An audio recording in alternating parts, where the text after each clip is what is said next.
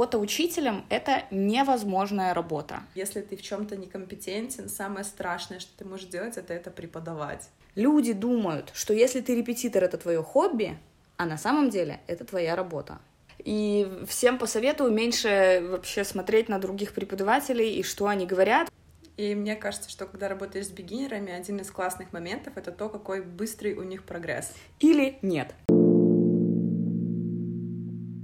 Всем привет! Меня зовут Саша, и сегодня мы записываем новый эпизод подкаста «С тобой все ок», где говорим о преподавании, делимся историями из своего опыта и просто говорим о жизни. Сегодня у меня в гостях Лиза. Привет, Лиза! Привет! Расскажи, пожалуйста, немножко о себе. Кто ты, что ты, откуда ты, что ты преподаешь? А, я Лиза, и я не крутая, как поет Понеточка. А, мне 27 лет, я из Минска, я закончила филологический факультет БГУ, и мой первый язык французский, а второй английский. Вопрос, откуда я э, так хорошо знаю английский, чтобы его преподавать, из гимназии номер один имени Франциска Скорина. Это в Минске, правильно? Да. Окей. И у тебя же образование не преподавательское, насколько я знаю. Преподавательское. Я филолог, переводчик, педагог. Вот Педагог. так это звучит. Окей. И почему ты все-таки преподаешь английский, а не французский? Э, во-первых, к сожалению, я не выучила французский, не сумела. А, во-вторых, спрашиваешь ли ты меня, почему я вообще преподаю? Давай начнем с того, почему английский. А, потому что я его знаю. Вот и все. Отлично. Почему ты вообще преподаешь? Тогда так, давай. Эм, я бы сказала, что, наверное, потому что это единственное, что я могу делать точно хорошо и за что в Беларуси платят деньги. То есть ты считаешь, что в Беларуси платят деньги за преподавание? Э, ну, если правильно искать, то да. Угу. Хорошо. А, расскажи вообще про свой преподавательский путь. С чего начиналось? Как ты пришла вообще к жизни такой? Когда я училась на филфаке, э, в какой-то момент я поняла, что мне нужны э, собственные деньги. И с третьего или четвертого курса я начала заниматься, или даже раньше, я начала заниматься репетиторством. Я находила каких-то школьников, которым нужно было просто подтягивать э, программу правильно, ну, как-то помогала делать им домашку, и потом на пятом курсе я нашла э, школу языковую, ну, как курсы, типа как стримлайн, что-то подобное, и устроилась сюда. Мгм. И потом я туда же распределилась. Мгм. Это та школа, в которой мы с тобой вместе работали. Именно правильно я так. понимаю. Окей, хорошо. А, то есть начинала ты со школьниками, получается? Так? Да. Как тебе работа со школьниками? Мне лично ужасно. Э, Я не работаю с детьми. Я работала с детьми, вот когда преподавала на курсах, э, и ну, с тех пор больше этим я не занимаюсь. Нет, это надо любить этим заниматься, надо любить детей, надо любить играть, э, любить строить их, дисциплинировать. Ну, я понимаю, что это не мое. Мгм. В чем для тебя принципиальное отличие работы с детьми и со взрослыми? Э, Детей надо мотивировать, взрослых тоже здорово мотивировать, но это делается намного проще. Угу. Окей, я понимаю. Хорошо, давай вернемся к теме про возможность зарабатывать в Беларуси. А ты говоришь, что чтобы это делать, нужно знать как. Верно? Э, Это, это очень здорово звучит. Если бы, ну, то есть я тоже не очень много зарабатываю, я зарабатываю намного меньше, чем хотелось бы, но, в принципе, да, это реальная, реальная задача. Мгм. Какие вообще варианты есть для преподавателя? Ну, то есть ты, допустим, можешь быть репетитором, правильно? Ты можешь работать в какой-то языковой школе. Так, что еще? Ты можешь устроиться в государственную школу, ты можешь работать в Skyeng, который, по-моему, должен произноситься как Skyeng, ну ладно. Ты можешь готовить, ты можешь занять нишу, которая всегда будет востребована, это подготовка к экзаменам. Э, я имею в виду международные экзамены или э, ЦТ. Ну и, наверное, также можно устроиться в какой-нибудь international house, но я думаю, что это надо очень захотеть, чтобы потом преподавать преподавателям сельту. То есть Мгм. тоже такой вариант возможен. Ты рассматривала для себя когда-нибудь такой вариант? Нет, никогда. Почему? А, по- наве- ну, наверное, я не настолько задрот. Вот почему. А что ты понимаешь под словом задрот в данной ситуации? Если вы любите сидеть дома часами и готовиться, и вам очень нравится копаться в академическом материале, и вам нравится находить разницу, э, какие-то минимальные отличия, то, пожалуйста, да. И плюс ко всему, если вы очень эм, уважаете, в принципе, академическую среду, Угу. вот тогда да. Ясно. А сейчас ты как-то взаимодействуешь с, с академической средой или нет? Нет, абсолютно никак. Мгм. То есть все закончилось э, в тот момент, когда ты работала в языковой школе, правильно? Ну, вообще это спорный момент, потому что до сих пор ко мне приходят такие запросы, ну, к которым, конечно, мне надо готовиться и что-то копать и так далее. И вот даже недавно был случай, когда я брала у бывшей коллеги консультацию платную по тому, как э, преподавать там один из аспектов.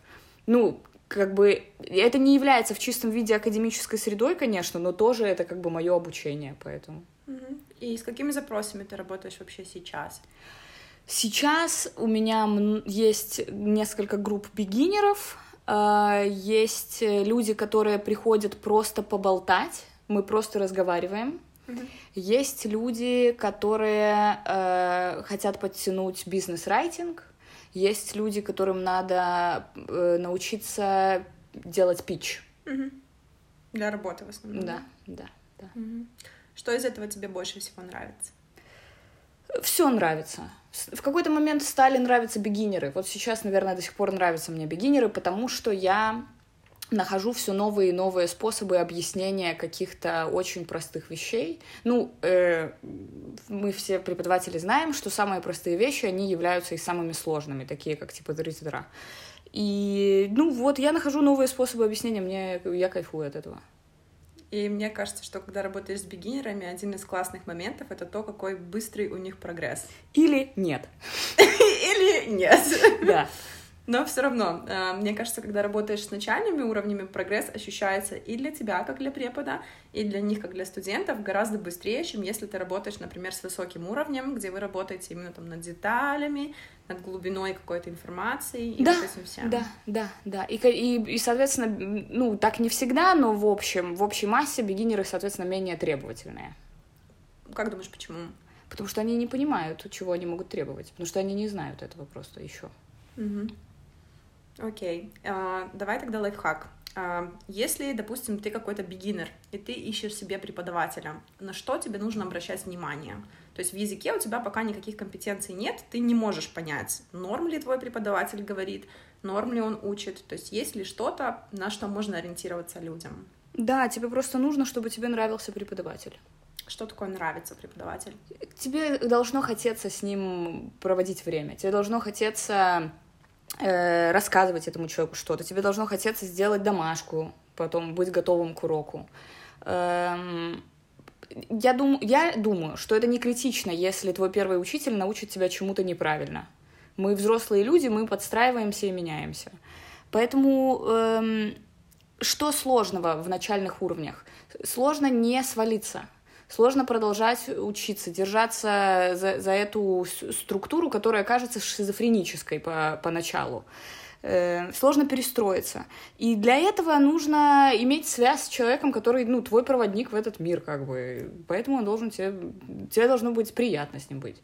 Обязательно ли вообще нужен проводник? Сейчас просто набирает популярность э, история про то, что можно выучить язык самостоятельно, есть там какое-то бесконечное количество курсов без обратной связи, типа весь английский за 999 рублей, 100, 500, 800 уроков, вы точно научитесь классно говорить, овладеете всем на свете, чем только можно овладеть в английском языке. Веришь ли ты, вообще в эту историю? Я скажу так. Э, Работает все. Если вы хотите сидеть в приложении типа Duolingo и так далее, пожалуйста. Читать книжки, пожалуйста.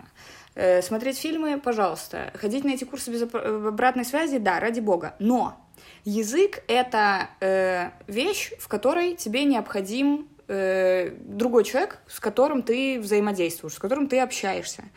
Поэтому язык это не математика. Ты не можешь сесть и зазубрить что-то и потом это использовать. Поэтому, да, здесь проводник необходим, э, хотя бы даже мы можем сделать его воображаемым. То есть, ну, сиди тогда, пиши письма в стол, пожалуйста. То есть тут тоже как бы на самом деле присутствует проводник. Но понятно, что с репетитором проще. И Более того, э, по поводу вот таких, пардон, невротичных подходов, если тебе это надо, то ты можешь сделать это сам, это все очень здорово, но когда у тебя действительно есть другой человек, который ждет от тебя домашнюю работу, которому ты должен заплатить, а мы все знаем, что да. ценно именно то, за что ты платишь, то, безусловно, успех будет намного лучше и больше, чем если ты будешь заниматься или чем если ты будешь себе говорить, что если, э, если бы я хотела, я бы сделал сам.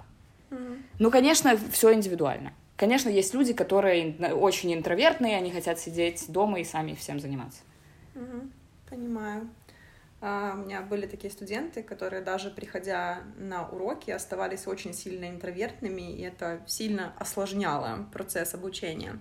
А, скажи, вот сейчас ты работаешь с индивидуалами или с группами? Ну вот у меня есть несколько групп и есть индивидуалы. В чем плюсы работы с индивидуалами и минусы, соответственно, и с группами? А, с индивидуалами более эффективная работа. Вы идете быстрее. Ты подстраиваешься под темп одного человека. И ему, соответственно, не надо подстраиваться под еще чей-то темп. То есть это, это быстрее. Но с индивидуалом тяжелее, потому что ты все время должен держать его внимание на себе. Если ты в группе, тут у вас есть какая-то общая атмосфера, ты можешь отвлечься, эти люди могут повзаимодействовать сами между собой, ты можешь отключиться, как бы отдохнуть. Э, с индивидуалом одним человеком такого не происходит, ты должен быть сконцентрирован все время урока. Угу. Вот про концентрацию и про усталость. Как ты считаешь, для тебя лично оптимальное количество уроков в день это сколько? Сейчас сложно сказать, потому что у меня такая странная нагрузка, когда у меня есть дни, где много уроков, где есть мало. Ну, я бы сказала, что, наверное, 4 максимум. 4 по Однозначно. Сколько? По часу. Я уже больше часа в уроки не веду. Точнее, нет, я вру. У меня есть группы час двадцать. Индивидуалов час двадцать я не веду. Угу. Потому что ты устаешь или потому что люди устают? Потому что я устаю. я думаю, что люди тоже устают, но в первую очередь устаю я. Понимаю. А с группами проще, потому что есть э, разные виды деятельности, разные люди, и вроде как переключается внимание, так? Да, но опять же, все зависит от групп. Бывают сложные люди, которые объединяются в группу. Угу. Очень часто, например, в Инстаграме или в каких-то профессиональных сообществах я вижу преподавателей, я их называю сверхпреподаватели, которые говорят о том, что они ведут 9, 10, 120 уроков в день, и нормально это все вывозят, и просто те, кто не могут вести больше трех-четырех, как мы с тобой, например, они неправильно работают. Что ты об этом думаешь? Ну, во-первых, я не думаю о них. Да, я не думаю о них. И всем посоветую меньше вообще смотреть на других преподавателей и что они говорят, потому что э, это очень конкурентная среда в Беларуси. Потому что, извините, но нас здесь с вами как собак нерезанных. Потому что, когда человек не знал, куда идти, он пошел в МГЛУ. Я никого не хочу оскорбить, но у меня на филфаке таких случаев было очень много. Э, что про таких людей? Не, не, не буду это комментировать никак. Хорошо, я поняла. Как тогда э, среди такой конкурентной среды как-то выделяться и находить себе учеников, либо делать так, чтобы они находили тебя? Во-первых, вам надо понять, что вам лично нравится. То есть, если вам... Мне нравится работать с видео, и... а люди любят видео. Этим можно брать. Есть, если вам нравится грамматика, ну, научитесь классно объяснять грамматику. Если вы любите райтинг, классно. Ну, то есть отталкивайтесь от того, что вас в первую очередь прет, и сделайте это своей фишкой. Если такого нет, найдите это. Или тогда пойдите в среду, которая тоже вот будет востребована насчет экзаменов, допустим. Хотя это вопрос спорный, потому что сейчас достаточно много ресурсов в интернете, которые будут дешевле, нежели э, посещение репетитора. По поводу того, как искать контакты. Э, ну, первое, это, конечно, сарафанное радио. Если, ну, мне повезло, я, у меня много знакомых. И я просто всем говорю, что я набираю новых студентов. Э, далее, можно вирусить рекламу в Инстаграме, наверное. Можно рассылать резюме, чтобы быть корпоративным преподавателем, но, наверное, сейчас это будет тяжело сделать. Эм, вот это, наверное, то, что я знаю. Еще есть всякие площадки в интернете, где вы платите комиссию и получаете платите комиссию сайту и, находите студента. Э, это тоже неплохой способ, э, потому что ваша задача это э, наращивать контакты, mm-hmm. которые вам потом приведут новых студентов. Mm-hmm. Понимаю. А, давай, вот ты затронула тему корпоративного преподавания. А, как тебе вообще работалось корпоративным преподавателем? Это всегда зависит от места плохое место — это айтишка, и при этом она же, оно же хорошее, потому что там хорошо платят. Плохое, потому что э, айтишники в Беларуси думают, что они э, короли, что они люди нового сорта. Я сейчас это говорю не без оскорблений, просто э, я, работала, мере так я, есть. я работала с разными студентами, и когда ты работаешь индивидуально с ними, они адекватные. Когда они превращаются в группу, то бывают очень странные разные случаи, когда люди хотят, чтобы их развлекали, чтобы им было не скучно, э, и при этом они не будут никак э, работать, не будут делать домашку, но почему-то они должны вот знать английский. А при этом э, самое это что интересное, э, преподав... вот мы говорим про клиентоориентированность, но образование это не бизнес. То есть ваш студент — это не ваш клиент. Мне кажется, очень сильно могли бы с тобой многие люди поспорить на этот счет. Ну, покажите мне случаи, когда образование ста- стало бизнесом, и тогда давайте посмотрим на качество этого образования. Угу. Хорошо, а почему образование не бизнес, на твой взгляд? Ну, за счет чего ты делаешь прибыль? В преподавании. Ну, то есть даешь свою услугу, получаешь за это деньги, чаще всего какие-то я, вложения. Ну, не... ну, то есть какой, какая здесь окупаемость? Я не очень, то есть ты занят там, вот ты сколько ты отработал, столько ты и получил. Э, ты, мы не можем ставить ценник, вот, допустим, в Беларуси, ну, наверное, максимум, который ты можешь загнуть, это 30 долларов за урок. Ну что ты, ты можешь поставить 100 долларов за урок? Ну, не я можешь. Думаю, можешь, почему нет? В Беларуси не можешь. Ну, мне кажется, что так кто, кто того... пойдет к тебе? Вопрос. Преподавателей тьма. Ну, то... Я думаю, что на любую стоимость все-таки найдется свой клиент. Э, вопрос в том, насколько ты себя можешь продать, а это, на мой взгляд, зависит от того, насколько ты в себе уверен в своих силах и в своих компетенциях в первую очередь, а во-вторых, очень важный момент контакты. То есть, если э, мы говорим про среднестатистических людей, то, наверное, да, потолок там 30 долларов. Но есть же, например, люди с очень высоким доходом, те же бизнесмены, те же, там, не знаю, родственники бизнесменов, которые ищут себе э, преподавателей, и я думаю, что они готовы платить гораздо больше, чем средний чек э, за уроки английского, если есть результат, и если ты себя круто презентовал. Но вопрос в том, как бы, как выйти на этих людей — но тут опять же возвращаемся к теме контактов. Что думаешь? А, думаю, что... Ну, много чего думаю. Думаю, что по поводу того, чтобы себя продавать, э, мы уже скатываемся из преподавания в какой-то маркетинг. Я бы хотела мухи с котлетами здесь не смешивать. Э, по поводу того, чтобы найти себе там клиентов, которые будут платить 100 долларов, ну, э, чисто теоретически, наверное, возможно все. Практически, если вам повезет найти такого студента, здорово. Сколько он у вас продержится, неизвестно, потому что, скорее всего, все его друзья и знакомые будут крутить пальцем у виска, когда услышат, сколько он платит за репетитора по английскому. А бизнесмены, они как бы на то и бизнесмены, что они умеют управлять деньгами. Поэтому, Классно. может быть, без ложных надежд как-то. Я не надеюсь, э, у меня нет таких клиентов, и я не знаю, если честно, никого, у кого были бы такие клиенты за такую э, студенты, хорошо, э, такие студенты за такую стоимость, поэтому я сейчас исключительно гипотетически рассуждаю на эту тему. Вот. Но мне кажется, что все равно, пусть там не 100 долларов, но какие-то деньги выше среднего, это вполне реально. Если вы делаете что-то уникальное, да. А что такое уникально?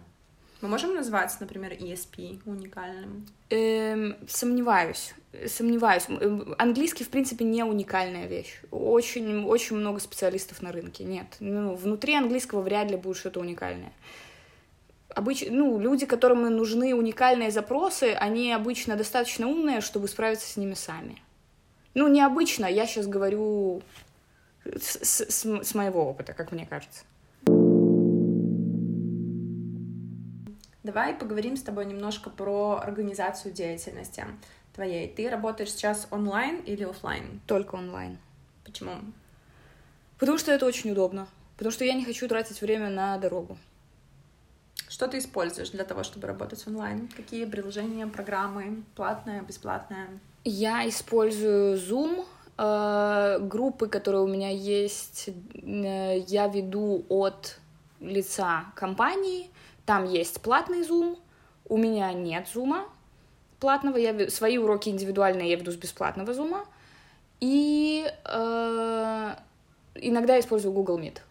Все. Если мы говорим про какие-то дополнительные ресурсы, нет, ничего не использую, кроме Google Доков. Все. Угу. А, пробовала ли ты вообще какие-нибудь платформы или еще что-то? Да, пробовала, но я э, такой человек, как бы как старушечка, который плохо, плохо с технологиями дружит. Поэтому нет, это все не мое. Угу. Как ты организуешь работу в Google Доке? Этот, этот, как это сказать, этот метод я подтянула с семинаров по сельце, э, когда, может быть, вы знаете про delayed corrections, когда вы записываете все ошибки на доску в конце урока. К слову, этот метод, по-моему, абсолютно недейственный, но ладно. И в конце урока вы там все исправляете. Вот то же самое я делаю с Google Doc. Человек, мы общаемся в течение всего урока, я пишу в Google Doc все, что нужно, Плюс там же пишу какую-то новую тему, грамматику и так далее. Угу. Ты используешь учебники в процессе работы? Да, конечно. Какие твои любимые пособия? Голицынский. Мое любимое пособие. Э, я думаю, что здесь нужен комментарий. Эм, Голицынский э, — это учебник, который был написан в Советском Союзе э, русскоязычными учителями хорош он тем, что он написан для русскоязычных людей, которые хотят выучить английский. А надо понимать, что когда э, русскоязычные люди хотят перестроиться на новый язык, они это все делают со своей колокольни. И какой-нибудь Мерфи, он универсальный, но он не поможет нам э, перевести, допустим, э, комплекс object или предложение, начиная, которое в русском мы начинаем со сказуемого. Угу. Поэтому галицинский удобный. Ну, и я, не, я использую его... я не использую его так, как он сделан. Я переделываю упражнение. Допустим, есть упражнение э, переводное с русского на английский, и я беру одно предложение, и мне нужно, чтобы человек прогнал его в present simple, утверждение, отрицание, вопрос, future simple утверждение, отрицание, вопрос и past simple. Ну, условно. То есть mm-hmm. можно из, изгаляться. Mm-hmm. А еще какие-нибудь учебники? То есть мы с тобой сейчас говорим про, допустим, грамматику и про какой-то drill, да, то есть э, запоминание, умение, э, как бы процесс научения, да, и овладевания этими навыками, то есть чтобы ты понял, как все работает. Э, что насчет спикинга, например? А, я, честно, я придумываю все на ходу. Я очень много импровизирую.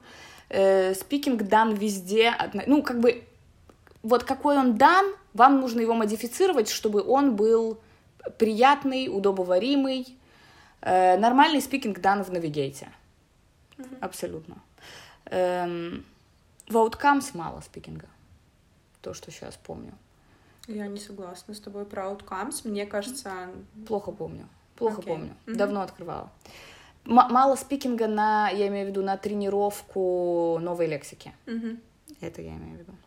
Ясно. Э, может быть, я не могу сейчас ответить на этот вопрос, потому что у меня на уроках, в принципе, очень много спикинга. Принципе, я очень много говорю с людьми.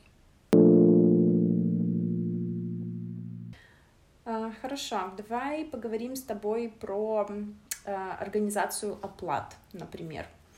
Э, у тебя есть какие-то, может быть, система абонементов с твоими студентами, где они платят тебе вперед за какое-то количество занятий? Или у тебя есть, может быть, какие-то другие правила относительно оплат? Каждый раз, когда я встречаюсь со студентом, я, у мои правила такие. Либо вы платите после каждого занятия, либо вперед. Но есть люди, с которым я доверяю, и поэтому они платят мне после через, допустим, 10 занятий. И меня это тоже устраивает, потому что мне удобно, что я уже отработала, а деньги у меня появились только сейчас. Да, это прикольное ощущение. Это удобно. Это удобнее, чем когда ты уже все потратила, тебе еще месяц работать. Да, я очень не люблю это ощущение, поэтому в основном работаю со всеми э, на оплату постфактум уже. Да, но такое, такое лучше делать только с людьми, которым ты точно доверяешь, которым ты точно доверяешь и понимаешь, что они заплатят. Угу. Есть ли у тебя еще какие-нибудь правила относительно твоих уроков? Отмены, переносы, что-то такое? Да, есть у меня правила. Эм, я договариваюсь с людьми так. Вот у нас с вами есть 8 занятий в месяц. Я разрешаю одну легальную отмену, все остальные переносы, э, все остальные должны быть переносы, либо это отмена с оплатой. Потому что люди думают, что если ты репетитор, это твое хобби, а на самом деле это твоя работа. Поэтому, да, надо договариваться так с людьми. У тебя были люди, э, твои студенты, которые как-то э, неадекватно реагировали на эти правила? Нет, не было. То есть все нормально понимают?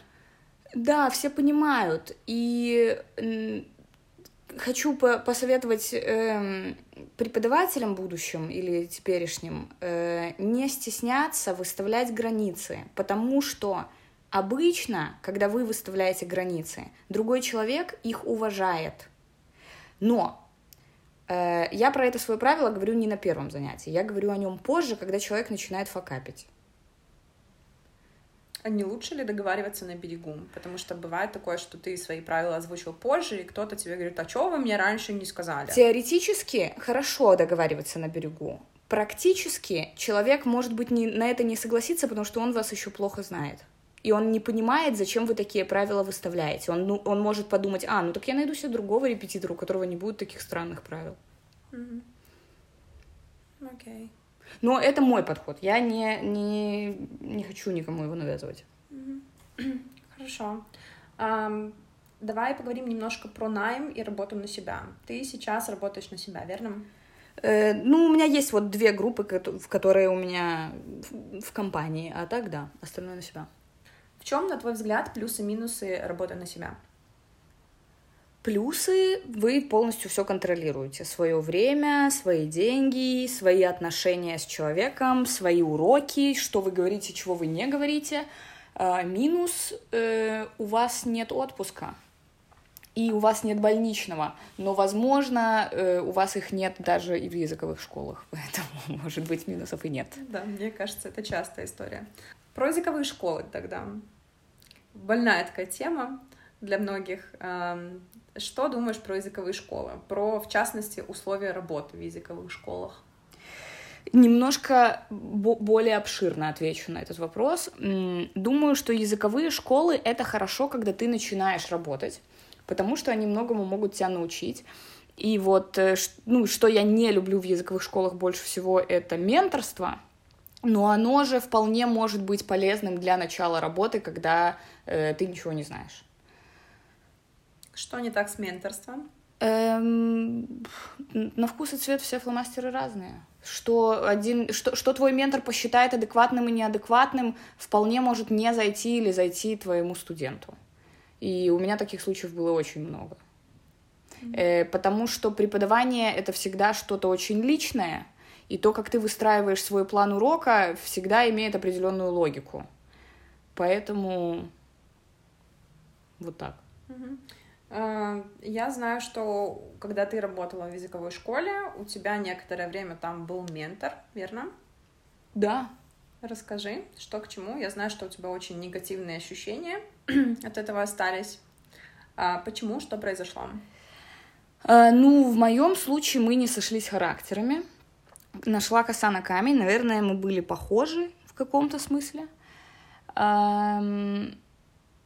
И, ну, человек очень хотел, чтобы я делала все так, как э, вот человеку хотелось.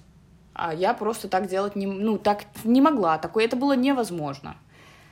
Вот. Вот, вот так вот и получилось. Ты бы вернулась а, снова работать в языковую школу?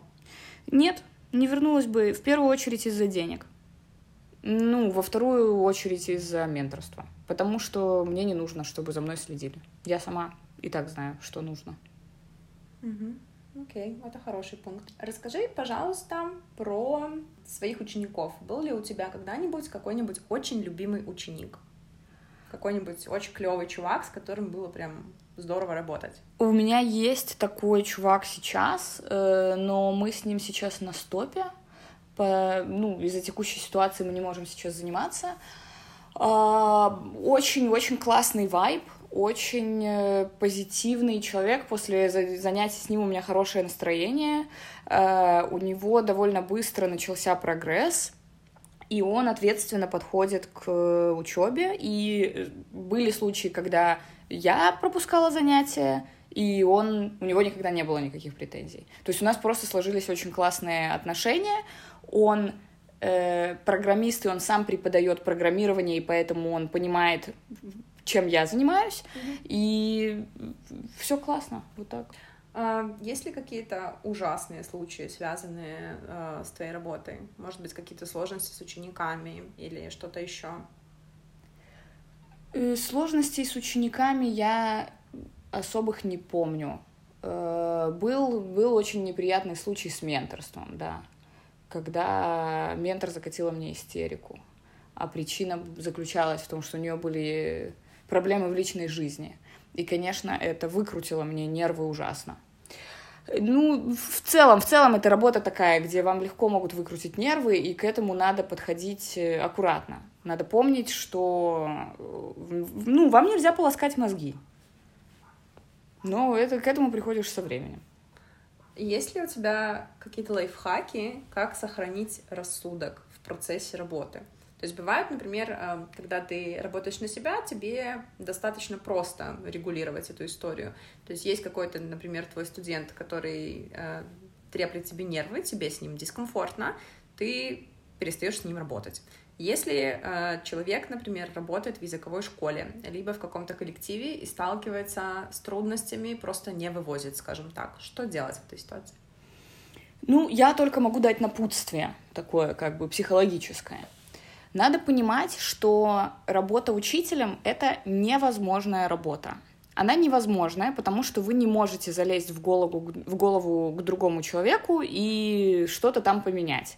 То есть вы можете дать материал, но то, как он будет взят, уже не ваша задача. Плюс ко всему от преподавателя всегда хотят чего-то еще. Хотят, чтобы он был мамой, поддержкой, каким-то лайф-коучем, психологом.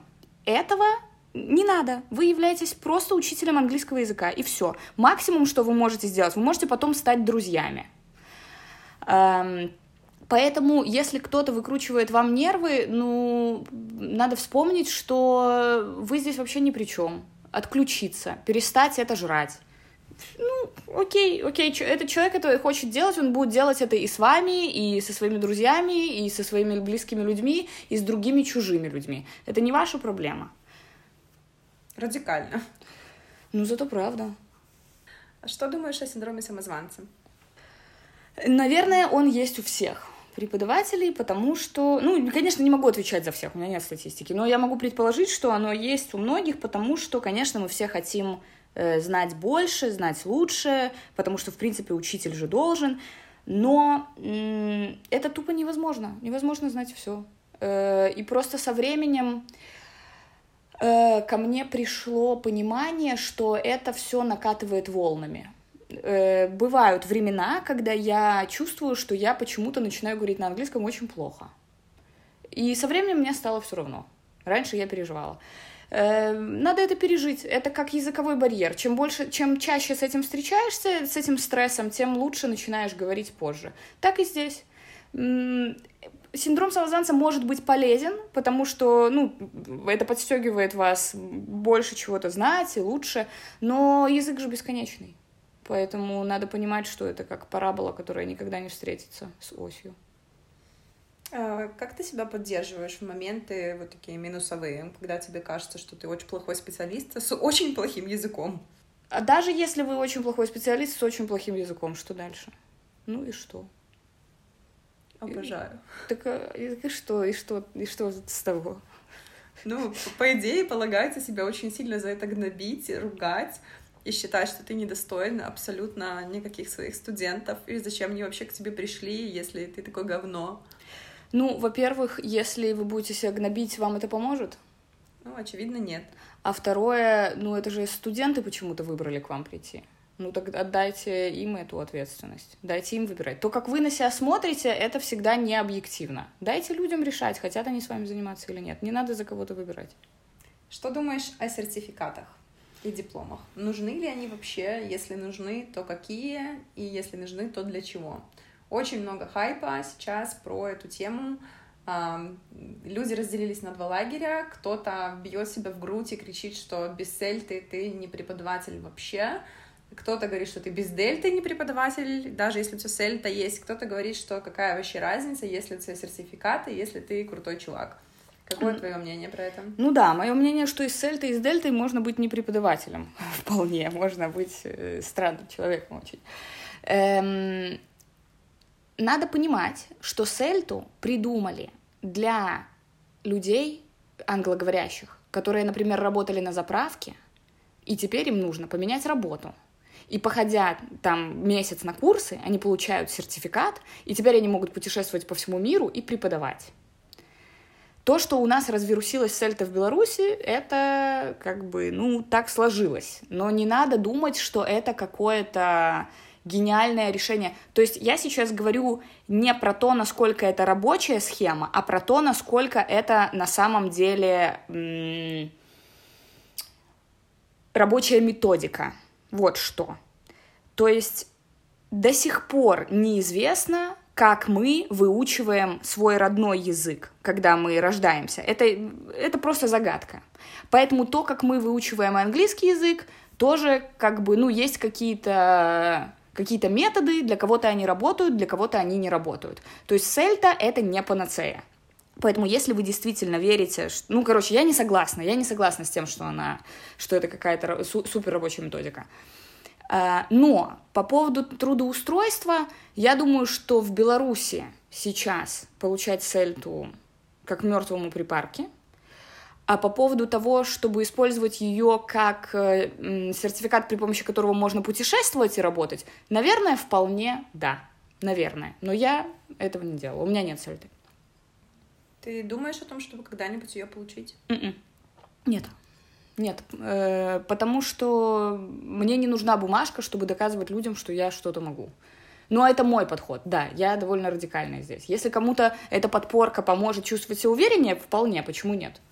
А что касается языковых сертификатов, там CAE, CPE, вот это все. Э, если вы любите сдавать экзамены и таким образом проверять себя на вшивость, класс. Если они вам нужны для иммиграции, трудоустройства, образования, класс.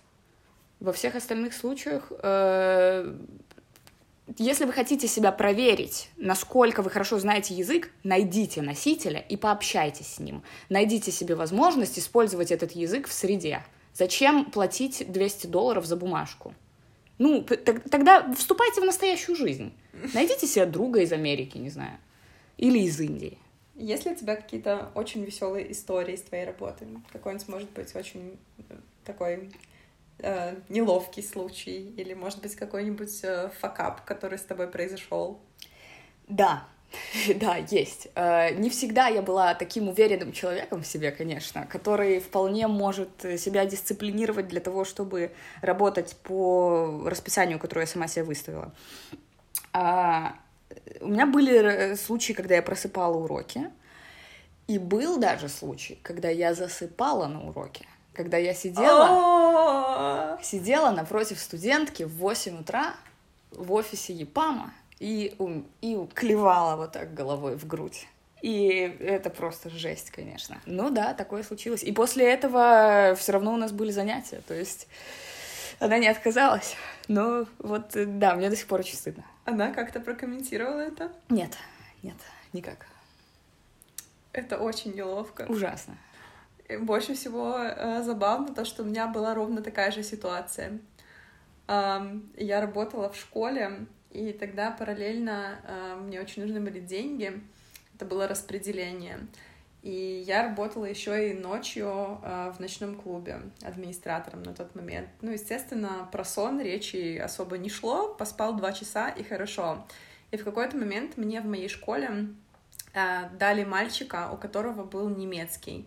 А я немецкий, э, уверенно могу сказать, что я его не знаю. То есть у меня в дипломе стоит, что я преподаватель немецкого, но я не работаю с этим языком и вообще всем говорю, что я работаю только с английским.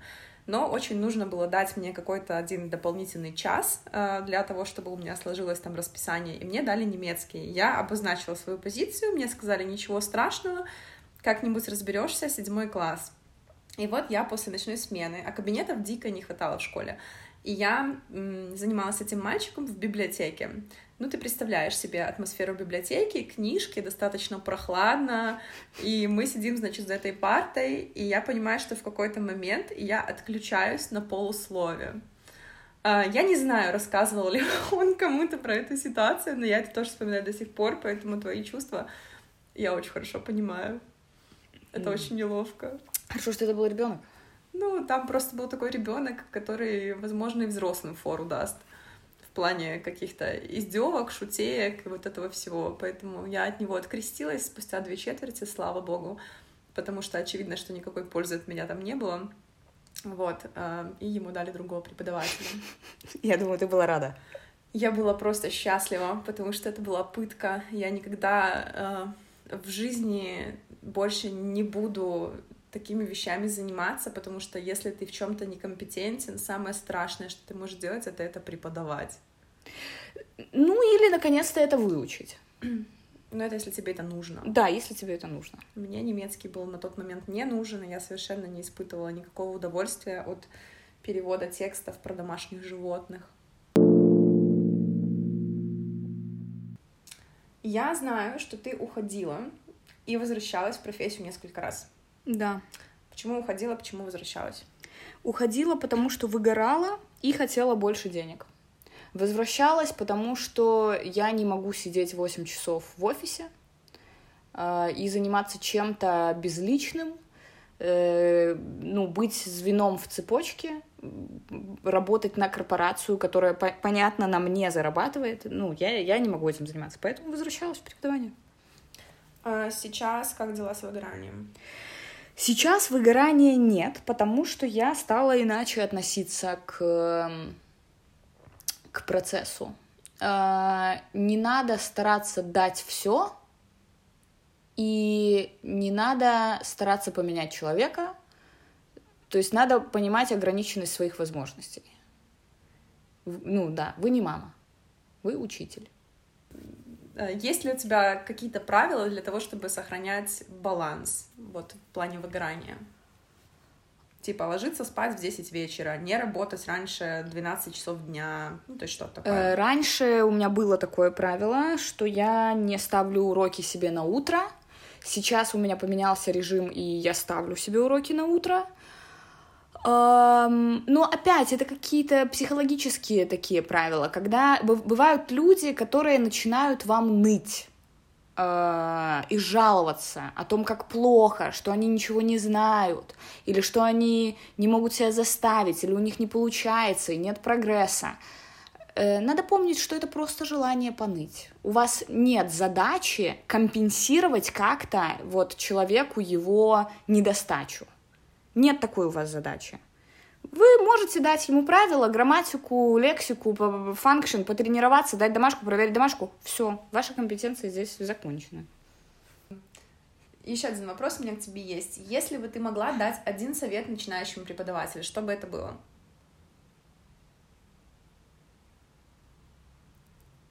Не стесняйтесь говорить э, людям, что вы чего-то не знаете. Почему? Потому что, во-первых, э, вы не можете все знать. Во-вторых, вы будете себе добавлять стресс, когда будете втихую открывать словарь и искать что-то, или открывать Google. В-третьих, люди больше уважают людей, которые признают собственную... собственные ошибки. Будьте собой. Классный совет, мне нравится. И зафиналим наш с тобой эпизод блицем. А, что такое блиц? Блиц — это какие-то утверждения с открытым концом. Тебе нужно их продолжить. Окей? Окей. Отличный преподаватель — это тот, кто... Любит преподавать, э, любит объяснять, любит говорить, любит доносить. Я предпочитаю работать с людьми, которые... Э, позитивно смотрят на мир. Я считаю, что преподаватель никогда не должен... Спать со студентами. Отличное замечание. Самое крутое в работе преподавателя — это... Э, то, что ты э, поработал и забыл. Тебе не надо думать о своей работе вне преподавания. Я имею в виду, кроме подготовки к урокам. Но это все ограниченное время. Вам не надо всегда быть на связи. И, ну, еще круто то, что можно, если вы работаете онлайн, можете преподавать откуда угодно. Много-много плюшек. Сами себе предоставлены. Находите новых друзей. Здорово. И последнее. Если бы я могла загадать одно желание, связанное с преподаванием, это было бы? Это было бы преподавать что-нибудь другое, кроме английского, чтобы можно было ценник ставить повыше. Отлично. Хорошо. А на этом будем, наверное, заканчивать наш выпуск. А, большое спасибо всем, кто его прослушал, и в частности прослушал до конца. Я думаю, что у нас получилось довольно радикально, честно и моментами категорично но э, мы такие, и быть такими — это окей. Большое тебе спасибо, Лиза, за этот разговор. Мне было очень приятно. Спасибо, что пригласила. Э, мне тоже было очень приятно. Пока.